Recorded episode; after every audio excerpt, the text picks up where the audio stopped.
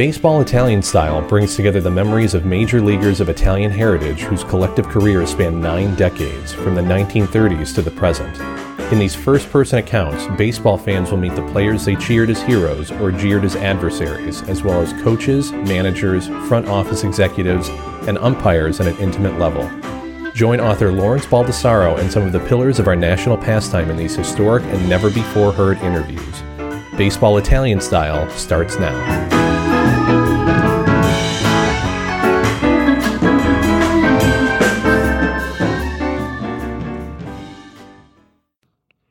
Larry Baldassaro interviewing Matt Galante, September 26, 1999, County Stadium, Milwaukee.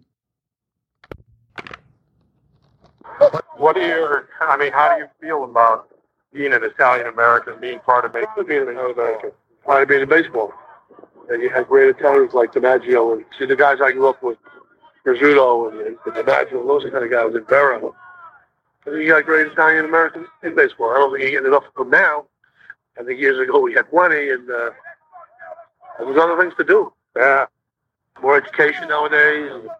Uh, people go on to be teachers or whatever. Yeah, right. Uh, you know, there's we've done a lot of good things. So I belong to an Italian American club in Houston that, that we've done a lot of good things with. We've given out scholarships to. Oh, and last year we gave over thirty thousand dollars worth of scholarships to kids going to college. Oh. And in the past 10 years, we've probably given, oh, $200,000 worth of scholarship money to uh, Italian Americans uh, that pursue their education.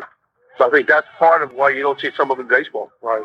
But uh, no, there's, there's, there's been great American, Italian American players in the game. Where did you grow up? New York, Brooklyn. Yeah. Oh, okay. And did you grow up hearing about the Italian ball players? I watched them. I watched the Rizzuto's play. I, I saw uh, I saw DiMaggio at the very end. I watched Berra and Rizzuto's pretty much full careers, and so I got to to know them. And my parents came from Italy, so they were real into the kind of American establishing themselves in baseball. So they would talk about their ball players. Yeah. We talk about them, see them. We watch them on TV when, when we finally got TV. Yeah. Uh, we'd go to Yankee Stadium, go to Ebbets Field. Uh, you know, Carl Furillo. We had great. We had great. That was the golden age. Yeah. So did you think of them specifically as Italian ball players, someone you were proud of, or is that more your parents? Probably more my parents. Well, my parents may be, be proud that I was Italian American. It was never, it never like were an Italian, Italian American. Uh, said they came from Italy, and once once they established themselves here, they became Italian Americans also. So it wasn't like uh, I'm Italian living in New York. Where were you folks from? From uh, Sicily. Both of them. No, where? Yeah, Castellammare del Golfo. Oh, I, yeah, I lived down the coast. Uh, Did you? Tapito. Is it pretty nice? Beautiful. Oh, See, but we've never been, but that's why I think about going this oh, absolutely. or this fall. Sicily is exceptional. Sicily's even nicer than Rome and stuff like that. Wow, the scenery is fantastic, and uh, there's so much history there. The Greek history, Romans, all in one small. Well, my, my wife was really into a lot of that stuff. I think she would have a good time going. Is your wife Italian Yeah. American? too? Yeah. When you, how did you get into baseball yourself? Well, college, uh, St. John's in New York. Mm-hmm. I uh, got drafted my junior year by the Yankees. I played professionally about eight years, and they got traded over to the Brewers, and played in the AAA club for for a while. And I managed in the, in the Brew organization at first. Managed seven years in the Brew organization, and then went to the Mets for a couple of years, and and then been with the Astros for 20 years. So it's been uh, Yankees, Brewers, Mets, and Astros. When you uh, decided you want to do this professionally, what was your parents' response? Well, I think in the beginning they thought, yeah, it was hard to make money at this thing. Yeah. You know, because I did go to college. They made sure I did that. I made sure I graduated. And so I think they thought this isn't a very good idea because it's going to be tough to make a living doing it. You know? But, uh, you know, 30 years later, we're still at it. So it's been good. It's been real good. That was the typical response of parents. Rizzuto, Berra, they'll all say the same thing. You can't make a living playing a kid's game. That's right. Did it? Well, my dad knew nothing about baseball when he came from Italy. Sure. And when he passed away, he was a manager. He, uh, you know, he could tell me every move that should have been made in the game. So I really learned the game by watching TV and going to games. Why do you think Italians, well, not just Italian, why did he become a baseball fan?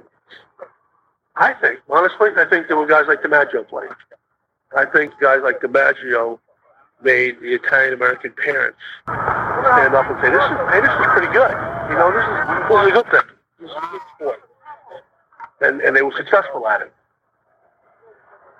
It's always DiMaggio when you look back that sort of set the DiMaggio, because yeah, because not only was he the superstar of that era, uh, he might have been was first where where that group of parents had come over, where the influence of immigrants had come over to the United States, and all of a sudden they, they got a hero, and it's a DiMaggio.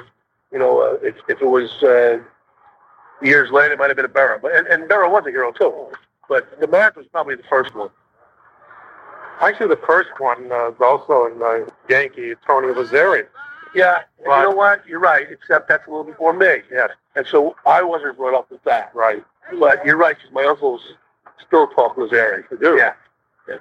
What do they say? I mean, a great player, and, you know, the whole Yankee tradition. Yeah. He was the first real Italian star. Of course, that was before TV, et cetera, Right. et cetera. But he, he was a great ball player. And when we finally got TV, I might have been, I don't know how old I was, maybe five or six, maybe seven. I remember it being a very small, little round, black and white. Yeah, a nine inch or five inch, whatever they first came out with. And uh, started to see some games. I saw the tail end of DiMaggio. Went to Yankee Stadium, saw the tail end of DiMaggio. Then saw all of Rivera and, and that era there. You know, the, the, the era of uh, Berra. I mean, did you ever, when you were in New York and Brooklyn, did you ever think of Roy Campanella? Oh, yeah. Well, yeah, we did. Yeah, yeah. Really? Of course, you had the A at the end of the day. He didn't so much, though. I mean, he never identified himself. No. It's like the running back they had in Pittsburgh. Franco Harris. Yeah. Yeah. How has it changed now? I mean, uh, I was just talking to Ken Caminiti, well, you know, in the locker room, everybody's saying, Yeah. what's Yeah. kind of connection? Yeah, yeah, there is. There is. And I think it, it starts with uh, us being parents. Okay, my parents came from Italy. So we get that, some of that tradition down. And then we get a little lax because our kids are more Americanized. And we pass some of it down and, and maybe not enough of it down. And then my daughter has three kids and she's probably going to pass even less down. So in a sense, you're going to end up probably losing it in time. It's wrong. It's sad. Yeah, it is. Ken was talking about getting a gold glove award at Italian American. When do you remember when down? That's, uh, I want to say 90, 92 or 3, one of those years, I'm not sure. We, see, we felt Kenny, I don't know if we call you any background here, but we always felt that Kenny deserved one. Yeah. He wasn't getting it, and so the club that I was with, uh, we decided we were going to give him our, give him our own. And he was, he was, I mean, he was ecstatic of it. He was, yeah, tears came in. right? It really was. It was a very emotional uh, little uh, luncheon we had for him. And we presented with his gold glove, which was the, the replica of the gold glove. I mean, it was as close as you can get. Uh, he did. Tears did come to his eyes. But these guys, see the the Biggios, uh, and we've had guys like in Cavilla in the past. Let's go on the Italian American Commission, with this group I belong to. They, they've raised money for us. They have a, we have a thing when they hit home runs. Uh, we give a hundred dollars for each home run. Uh, the club gives. Well, that's scholarship. Really? Yeah. Uh, we uh, there's, there's a number for doubles. There's a number for runs scored. So uh, you know that part of it. They're, they're a big part of it. They always come to luncheons. They always give out the awards. Um, we've included Bagwell because we wanted to give out more money. so we call it Bagwell. And we uh, and we uh, we wanted to give out. We wanted to make sure we gave out enough money. Uh, we want to be a better home run hitters, so we included uh, Bagwell. And he's always been great about coming. All the guys have been great about coming to the Yale luncheon, and it's probably 300 people. And uh, the kids, they're they're in money scholarships. They're always there. The guys are always there to present the awards, and So I don't guess I have them. You guys have been great. I wasn't aware that Houston had such a big Italian. Well, I wasn't either. I, I wasn't even when they got there. And then uh, they kept saying, there's no Italian restaurants around here. And then finally I met a group. There's a lot of Italians. A lot of good Italian uh, restaurants. How big is the organization? Don't I think probably 200 people. Yeah. It's interesting, you know, because I went to talk to Phil Garner a lot, and, and he knew what I was doing with the. He got me in touch with Yogi. He never mentioned the Italian population. Maybe he doesn't know. He's, he's not as involved in it as, we are, you know. And Phil's great. I mean, Phil's involved with a lot of that community, and most of it is civic stuff, which is great. Uh, but I don't think he's involved with the community, the county community, really. Well, no reason he would be.